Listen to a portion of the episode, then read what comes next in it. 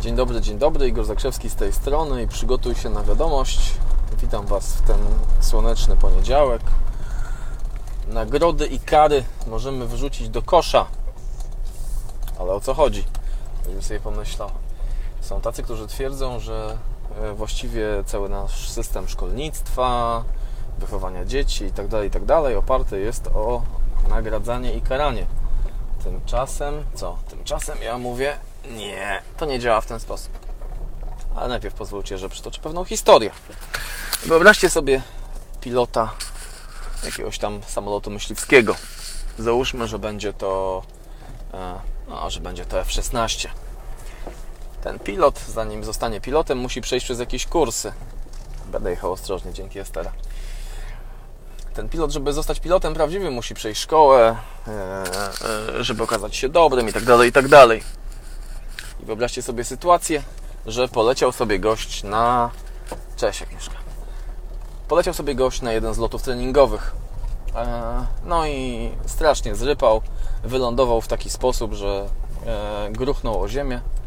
Tymczasem, jak powiedział mi kiedyś mój kolega pilot, prawidłowe lądowanie to upadek statku powietrznego z odległości nieprzekraczającej 20 cm.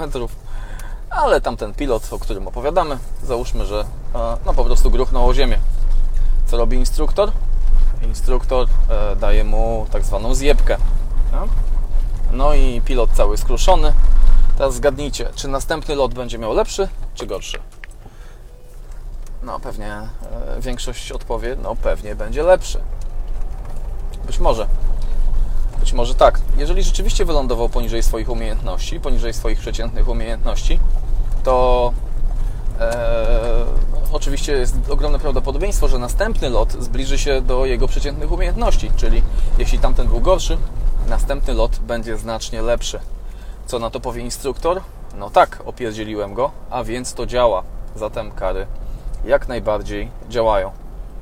To wyobraźmy sobie odwrotną sytuację. W odwrotnej sytuacji pilot poleciał sobie lot ćwiczebny i co się wydarzyło? Poleciał olśniewająco. Poleciał super, znacznie powyżej swoich przeciętnych umiejętności. Cześć Ines. Znacznie powyżej. No i instruktor przełknął ślinę i postanowił powiedzieć: no chłopcze, naprawdę poleciałeś ekstra, Twoje umiejętności są wyjątkowe. I teraz zgadnijcie, czy następny lot, jaki poleci ten pilot, będzie lepszy czy gorszy? I teraz znowu odnosimy się do czegoś, co można by nazwać taką przeciętną umiejętnością. Okay? W związku z tym, jeśli poleciał rewelacyjnie, naprawdę super, instruktor dał mu nagrodę emocjonalną, powiedział: poleciałeś dobrze, chłopcze, to następny lot będzie lepszy czy gorszy? No jak już się pewnie domyślacie, skoro poleciał coś bardzo powyżej przeciętnej, może się okazać, że następny lot będzie gorszy. No i tutaj instruktor niestety może dojść do błędnego wniosku: no tak, pochwaliłem go, a on spierdzielił.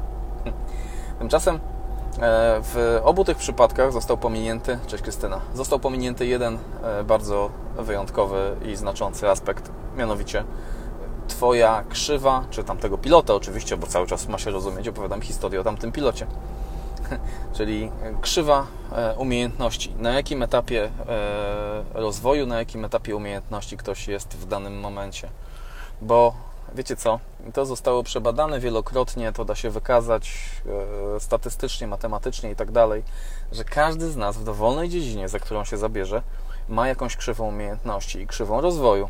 I czasem robimy coś powyżej tej krzywej, czasami robimy coś poniżej tej krzywej.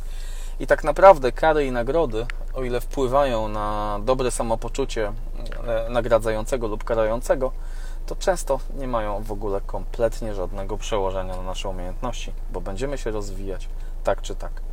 Weźcie proszę pod uwagę ten aspekt, zanim następnym razem popełnicie coś takiego jak, nie wiem, nakrzyczenie na dziecko na przykład, albo jeśli jesteś nauczycielem, opierdzielenie swojego ucznia, bo prawdopodobnie to, co będzie zachęcało do rozwoju, to stymulacje, które będą naprawdę odnosiły się do umiejętności i będą zahaczały o powiedzenie: ok, na przykład w tym jesteś dobry, zachęcałbym Cię do rozwijania jeszcze tego i tego i tego.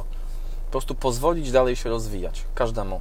Jeżeli pozwolisz sobie, pozwolisz innym się rozwijać, zapewniam Cię, że Twoja krzywa umiejętności będzie po prostu rosła.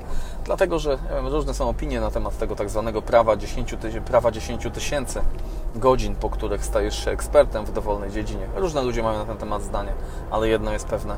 Im dłużej coś robisz, tym lepiej będzie Ci to wychodziło. I tym optymistycznym akcentem żegnam się dziś. Do zobaczenia do jutra. Przygotuj się na wiadomość.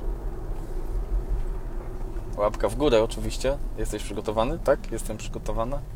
No to pewnie co? Jesteś najlepiej rozwijającą się osobą na świecie. I dbaj o tą swoją krzywą umiejętność, bo rozwijasz się tak czy tak. Cześć, pa!